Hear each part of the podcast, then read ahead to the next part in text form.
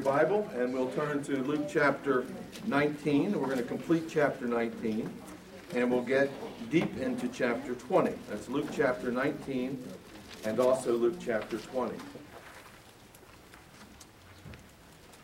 Now, when you get there, let me remind you that Jesus has just arrived in Jerusalem. His disciples have proclaimed Hosanna and hailed him as the king. The Pharisees have rejected that title for Jesus. They tell him to keep his uh, disciples quiet. He will not do that. He says if they keep quiet, the stones would have to raise up and praise the Lord. And then the next scene is Jesus weeps over Jerusalem because they reject him as the Messiah. They reject God's plan for their nation. And he basically pronounce, pronounces judgment. He says uh, Jerusalem will fall the temple will be destroyed. And we know that's going to happen in 70 AD. So Jesus makes a prophecy that's going to be fulfilled within 40 years. So now we pick up at verse 45. This will be Luke 19 and verse 45.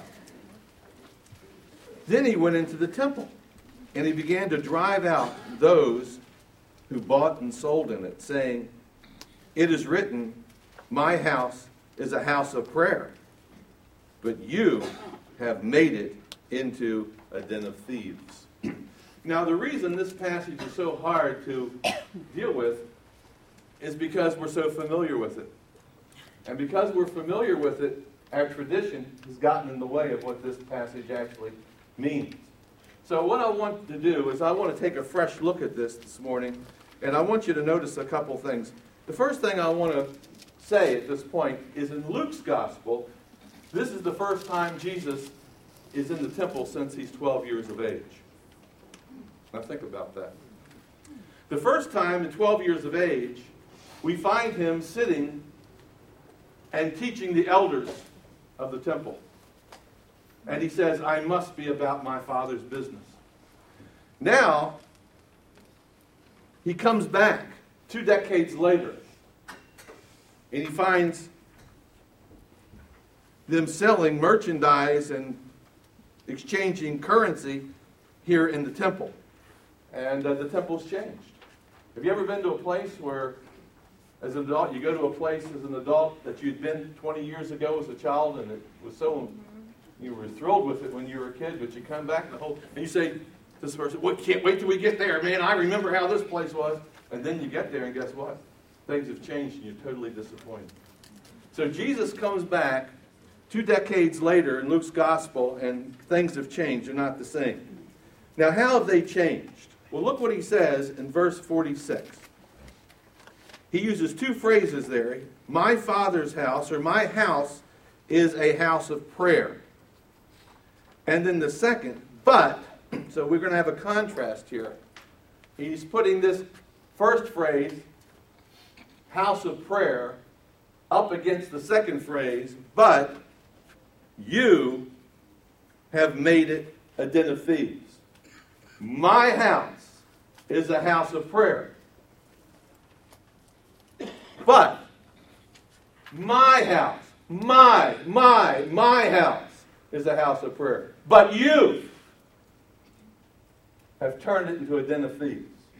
Now, notice when he uses those two phrases in verse 46, he says, It is written. So he's quoting from the Old Testament.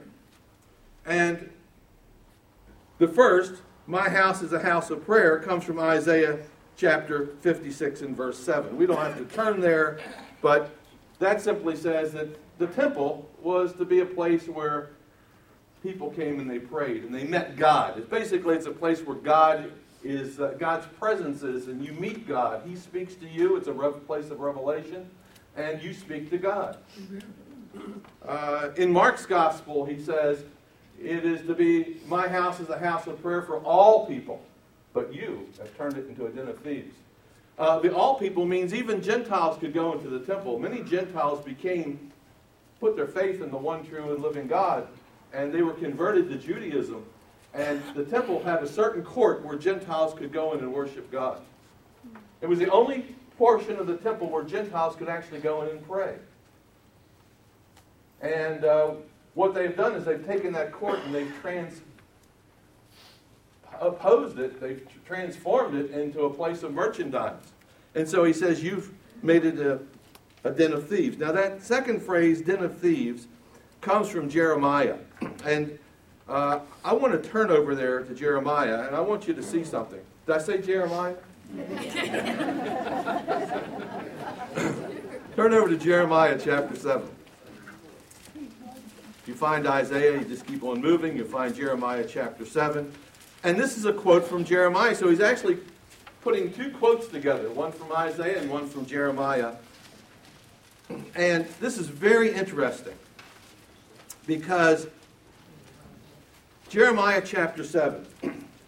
Jeremiah says this The word of the Lord, the scripture says, the word of the Lord came to Jeremiah from the Lord, saying, Now here's what God says through Jeremiah Stand in the gate of the Lord's house. So there's the temple. And proclaim there this word. And say, Hear the word of the Lord. See, that's what God's house is supposed to be a place where you meet God. Where God speaks to you, you speak to him. Hear the word of the Lord. All you of Judah who enter in at these gates to worship the Lord. Thus says the Lord of hosts, the God of Israel Amend your ways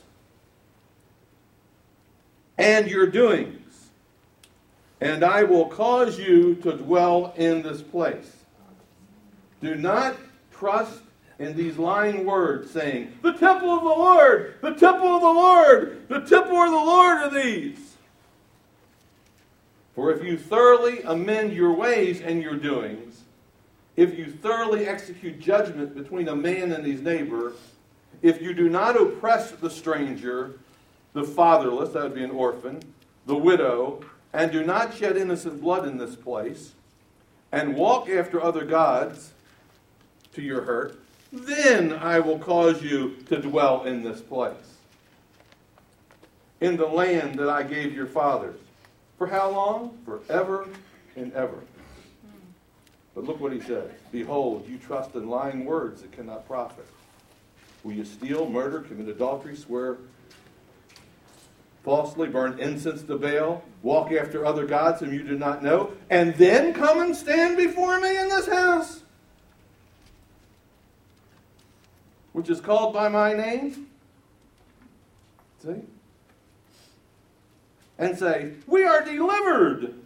This is very important. We are delivered to do all these abominations. As this house, which is called by my name, become a what? Den of thieves in your eyes. Behold, I, even I, have seen it, says the Lord. Now look down at verse 20. Therefore, thus says the Lord God Behold, my anger and my fury will be poured out on this place, on man and on beast, on the trees of the field, on the fruit of the ground, and it will burn, and it will not be quenched. Now, what's happened is he uses in Jeremiah chapter 7 the concept den of thieves. Now, what's happening here? They're saying, the temple of the Lord, the temple of the Lord, the temple of the Lord. They're always going to the temple. He says, but that won't do you any good. Because what you do in your daily life is you don't take care of the widows, you don't take care of the orphans, you don't have honest scales, you don't deal with people properly. And then, after doing all those things, what you do is you, what you should be punished for and actually be put to death for. Then what you do is you run into the temple and think, You'll be protected because you found a sanctuary in the temple. Now, notice that he calls the temple in here a den of thieves. Now, what is a den? Think what a den is. You ever seen the old cowboy movies? You know, there's the bad guy, and then he's got his gang, and after he robs the bank, you know what he does? He goes back to his hideout. And there's where the den of thieves is. That's where the posse can't get it. Oftentimes it's right over the border. He takes sanctuary. We even have that concept of sanctuary today, don't we? Certain people can run. I don't know if you can still run into it. Used to be you could run into a Catholic church. no one could come in and get you. Uh, you could do a bad thing, and then run into the Catholic Church and the priest would protect you because you had sanctuary. You ran into the sanctuary. What Jesus is saying is that you're living like the devil. And then you're running into the temple and you're turning it into a sanctuary, a den of thieves where you think you'll be protected. And that's not going to happen to you. Jesus says that he's going to pronounce a judgment. Now, what happened in Jeremiah's day when they did this? What did God say he would do? He's going to judge him, wasn't he? And you know what happened? Sure enough, the Babylonians swept in and Jerusalem was destroyed and the nation went into what's called Babylonian captivity because they made the temple into a den of thieves. And now in Jesus' generation, guess what they're doing? The exact same thing. He says, This should be a house of prayer. You've turned it into a den of thieves. And guess what? You will be judged.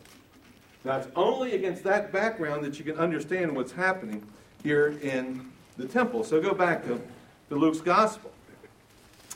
And uh, what's happening is that Jesus is basically saying uh, the temple's going to be, the city's going to be judged. The people are going to be judged. The temple's going to be destroyed.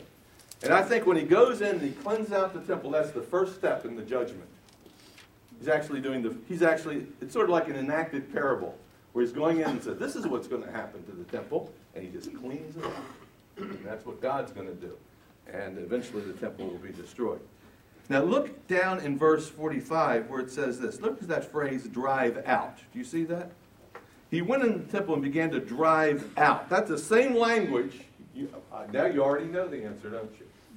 It's the same language that's used when it speaks of Jesus driving out demons. What Luke wants us to understand is that what these people are doing is demonic. They're doing evil things, and they expect to have God's blessing when they go into the temple. Do we do that? Live like the devil during the week, come to church on Sunday, expect God to bless us? Mm-hmm. He may want to judge us. So that's very important that we understand that. So Luke wants us to see that this is demonic. Anytime someone is not doing what God wants them to do, they are being controlled by a different power rather than the Holy Spirit. So then look what happens in verse 47. And he was teaching daily in the temple. So after he cleanses it, cleanses it out, he becomes he takes it over. And he becomes the resident teacher right there in the temple. And he stays in that temple for several days teaching. Now at night he goes back to Bethany. We see that at the end of chapter 21. But during the day he takes over and he reclaims the temple as the center of God's revelation. But, look at what else it says in verse 47.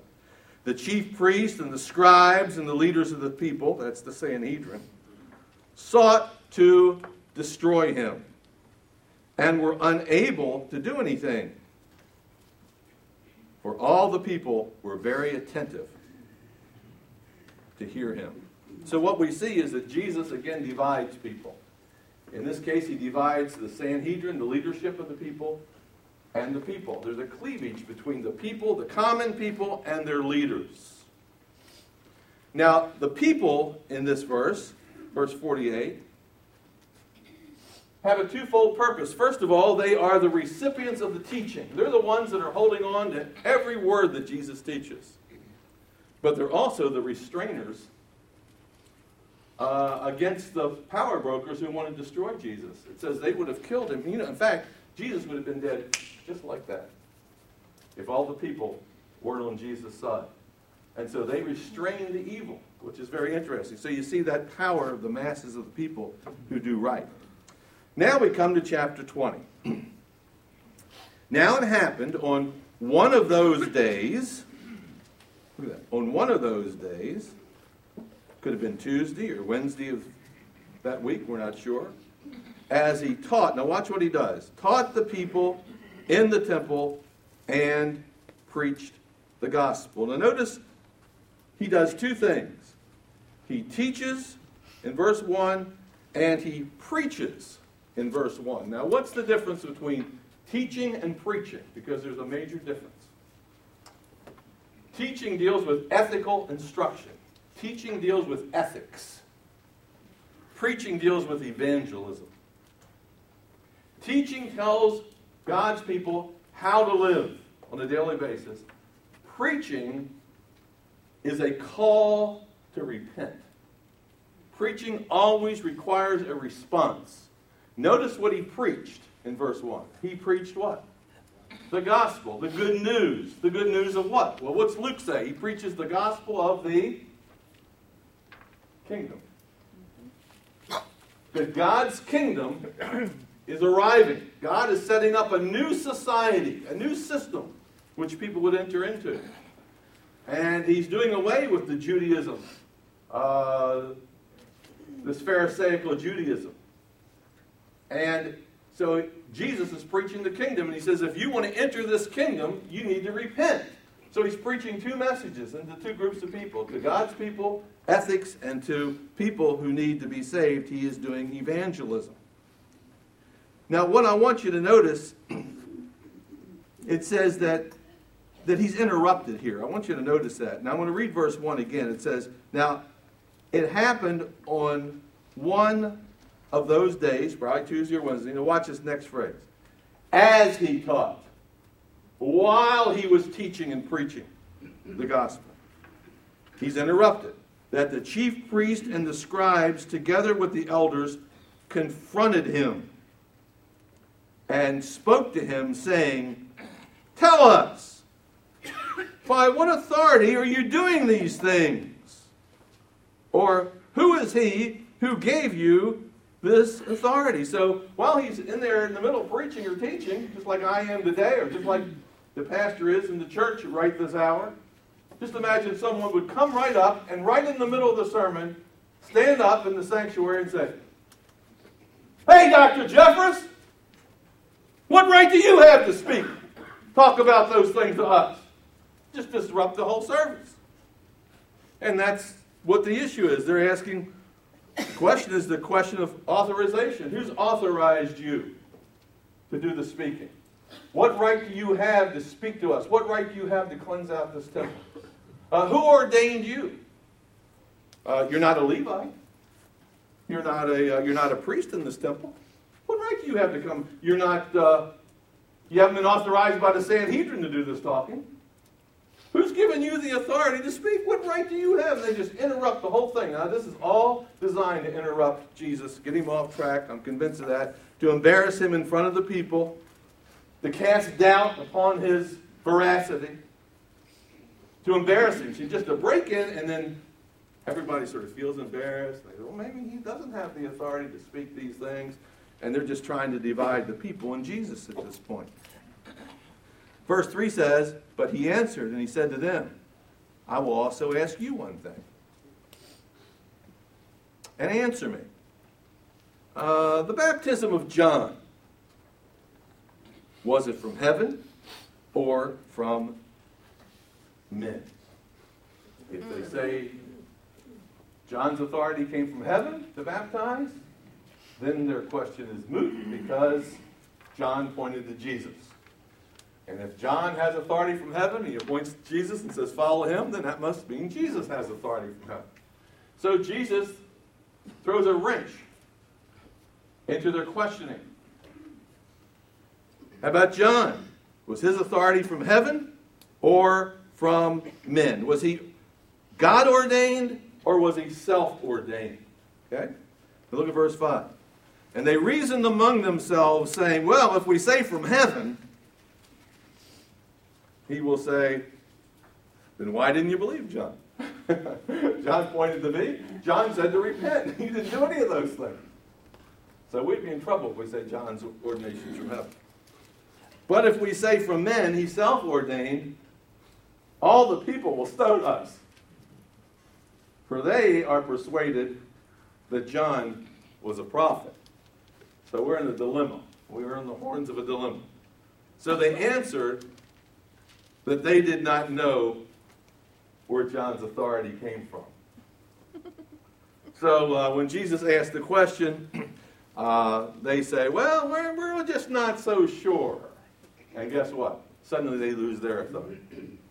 Suddenly they are the ones that don't have the answer. Suddenly Jesus embarrasses them in front of the people. So he turns the tables on the people. By the way, this issue of authority is going to be found throughout the next two chapters over and over again. It's the center of uh, the center issue here. Verse 8, Jesus said to them, Well, then neither will I tell you by what authority I do these things. So I'm not going to answer your question. So he says, Now let me pick up with point number three. And we start preaching again. Now, at this point, Jesus launches into a parable. And uh, in a sense, this parable is going to really answer the question that the, uh, uh, the Pharisees, and not the Pharisees, but the Sanhedrin asked. And, uh, he, but he's going to do it in a very cryptic way. Okay? So let's just read verses uh, 9 through 13 there. then I'll show you several things. Uh, so Jesus then began to tell the people this parable, this story. A certain man planted a vineyard. He leased it to vine dressers. And he went to a far country for a long while. And now at vintage time, he sent a servant to the vine dressers that they might give him some of the fruit of the vineyard. He wanted to get some of the profits. But the vine dressers beat the servant, servant and sent him away empty handed. Again, the owner sent another servant. They beat him also and treated him shamefully and sent him away empty handed. And again he sent a third, and they wounded him and threw him out on the, his ear. And then the owner of the vineyard said, What shall I do? I will send my beloved son. Probably they will respect him when they see him. Now, we don't want to overanalyze this parable, but you can see this parable also takes the form of an allegory. Mm-hmm. An allegory simply means that each one of these persons or things represents a real person or thing. And it sort of becomes obvious. Uh, there's a man who plants a vineyard. Uh, that is, he represents God. Okay? The vineyard represents the people of God. We know that from Isaiah chapter 5, where that's uh, very clearly delineated. Uh, we see vine dressers. He leases or rents or puts his vineyard, he puts over his vineyard someone to care for it. This represents the religious leaders, the Jewish religious leaders who have who are leading the nation of Israel, who are leading the people of God. The servants, they represent the prophets. Mm-hmm. And then the son cryptically represents Jesus. So, what is happening here in this mini allegory, Jesus is giving an overview of salvation history or redemptive history. He's giving you a whole history of what God's done in the Old Testament with a thumbnail sketch in symbolic language. God reached down and he takes one man, Abram, and he starts a new people. He plants a vineyard among the nations.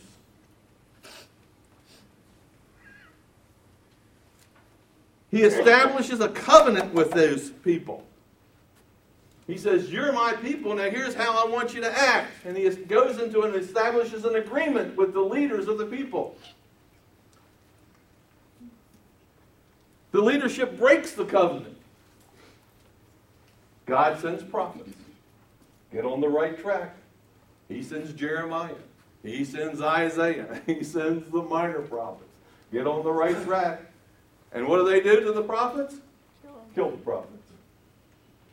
And finally, he says, I'll send my son. He will speak on my behalf. Now, guess what?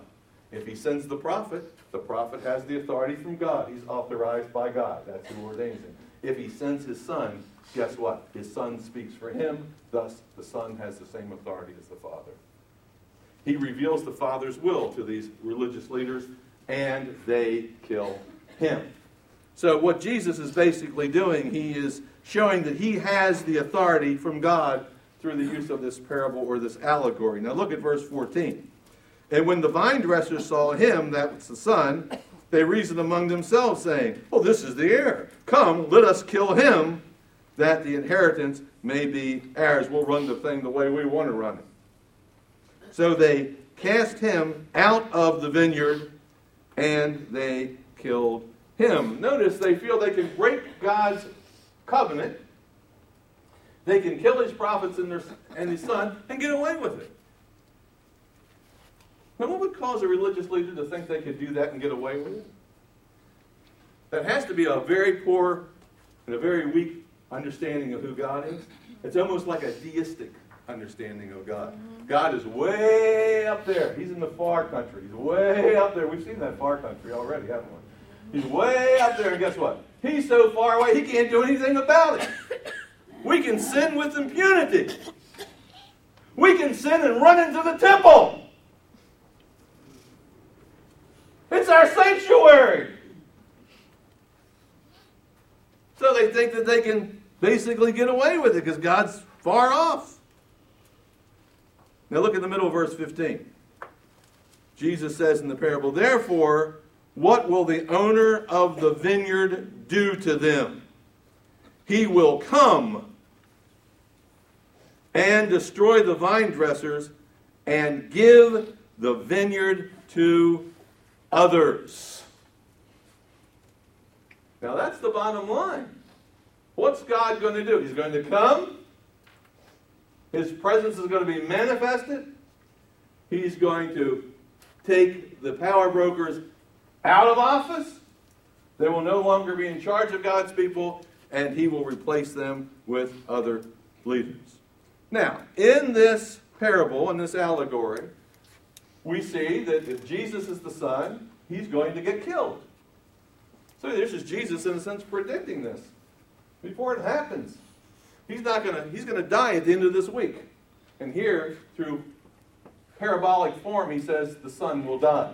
But guess what? It's going to look like the religious leaders have won, but they haven't won.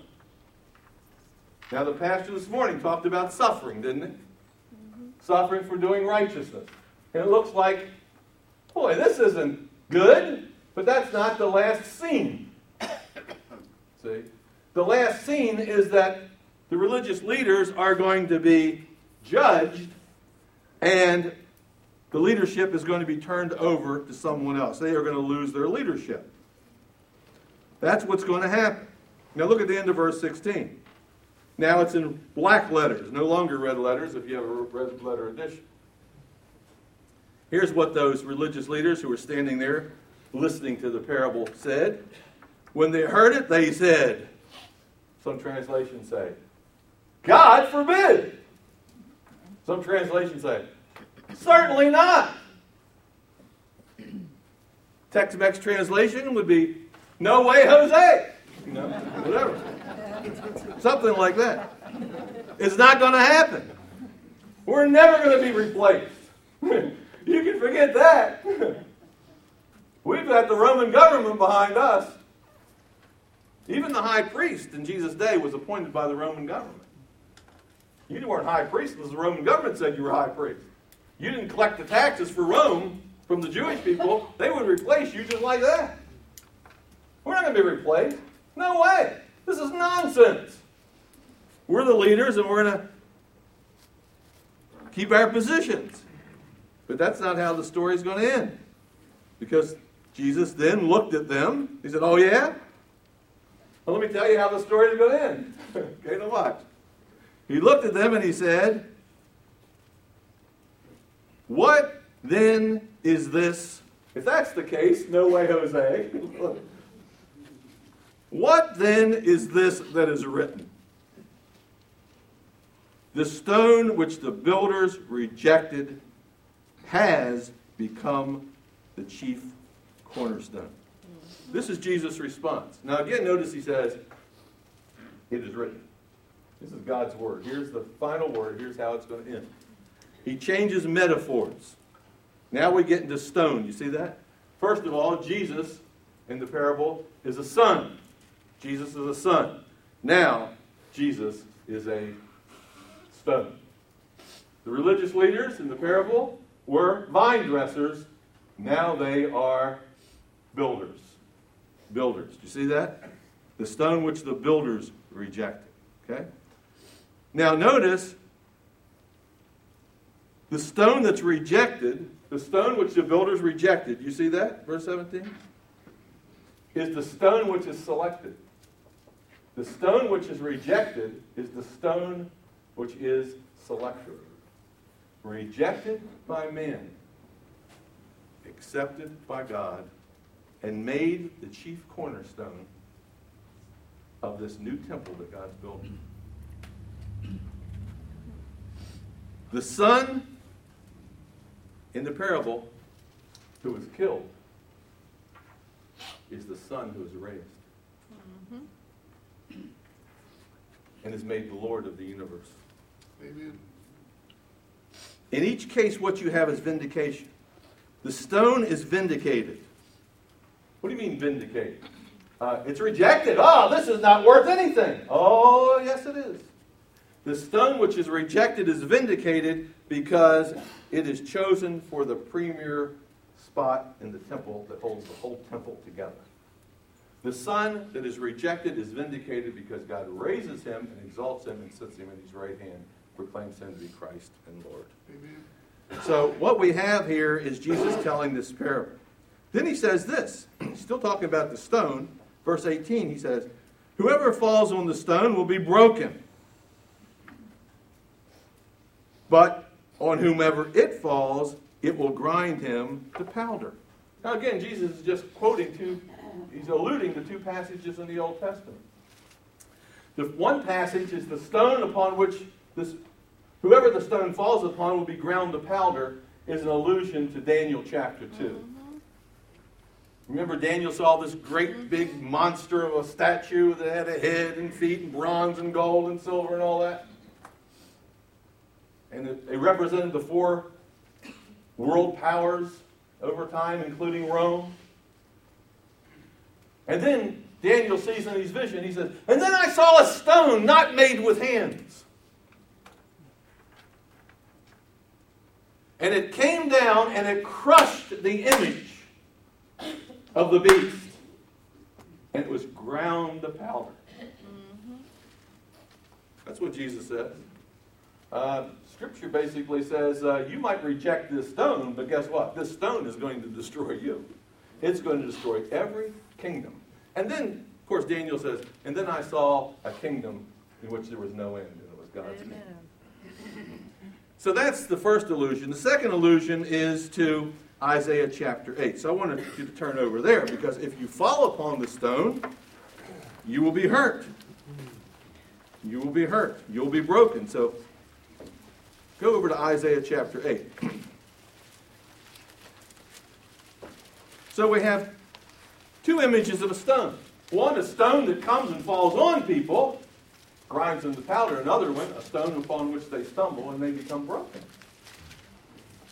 It's the same stone, same result in a sense. And this is an allusion to chapter 8 of Isaiah and verse 13. Isaiah chapter 8 and verse 13.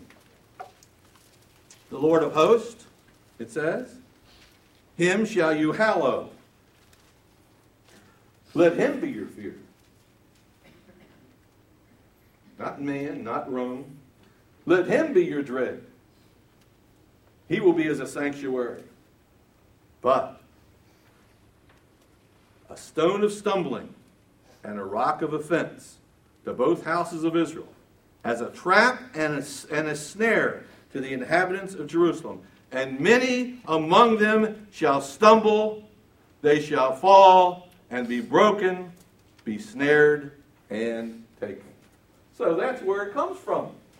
Now you say, well, why did you turn to that one and not turn over and show us Daniel? Well, because I wanted to show you that's Isaiah chapter what? Eight. Okay.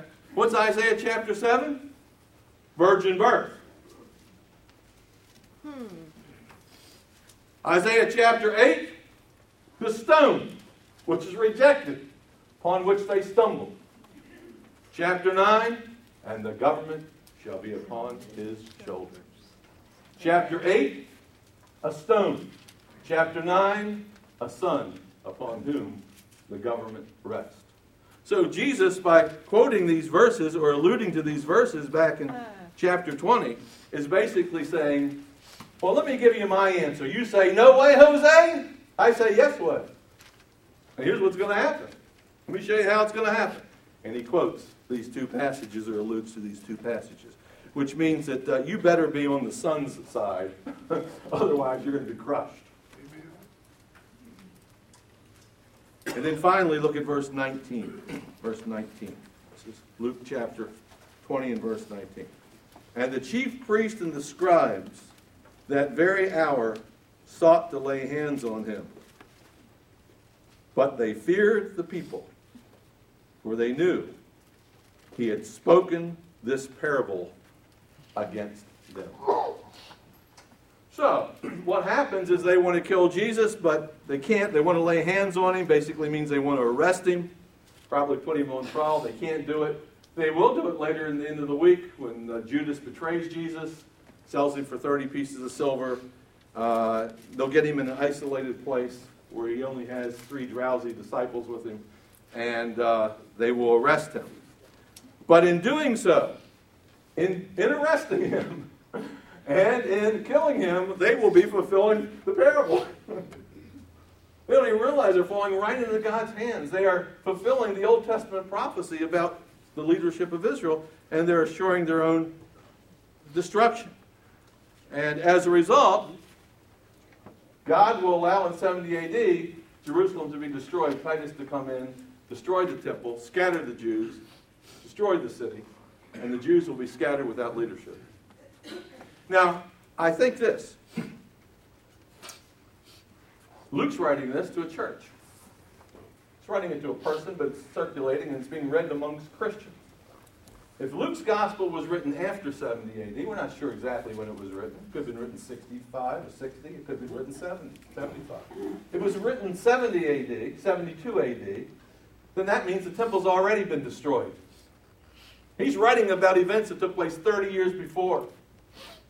And uh, maybe many of the people of God are saying, well, why was the temple destroyed? And Luke says, well, let me tell you why the temple was destroyed. And he includes that parable of Jesus. Uh, why, are we, why, are, why aren't we following Jewish leaders anymore? Why are we following apostles? And he says, well, let me, he says, I'm going to include that in, the, in my gospel too, because that will explain why the leadership has been changed, why the leadership has been taken from one and given to another. See, this makes sense. If it was written right before the temple was destroyed, let's say in 60 AD, it's going to happen within 10 years. And they're going to say, uh, when it happens, oh, what caused this? And someone said, oh, remember Luke included that in chapter 20. Of course, the chapters weren't put in at that time, chapter numbers. But they had the gospel. And this would explain to them what was going to happen, and when it happened, they wouldn't be caught by surprise. So, we see the victory. And that's what Luke wants us to see. Uh, everything that is happening before our eyes uh, is not the end of the story. And the end of the story really won't come until finally Christ comes back. And he vindicates all of his people who have been suffering for righteousness. People who've been condemned for doing the right thing and have suffered, like Joseph, who suffered for righteousness and were condemned. They too will be vindicated when God raises them from the dead and makes them leaders in his kingdom. We'll pick up uh, at verse 20 next week. Father, we thank you for your word. It's uh, so clear when you lay out your plan like this. And sometimes we allow our traditions to get in the way of understanding uh, a story like the cleansing of the temple and, and what it really means and how Jesus builds on that event and explains uh, the history of salvation right before our eyes. So, Lord, help us to uh, read your word with understanding. Help us to realize that the New Testament is built on the Old. And uh, this word is reliable, it's truthful, and we can stake our lives upon it for time and all eternity. In Jesus' name.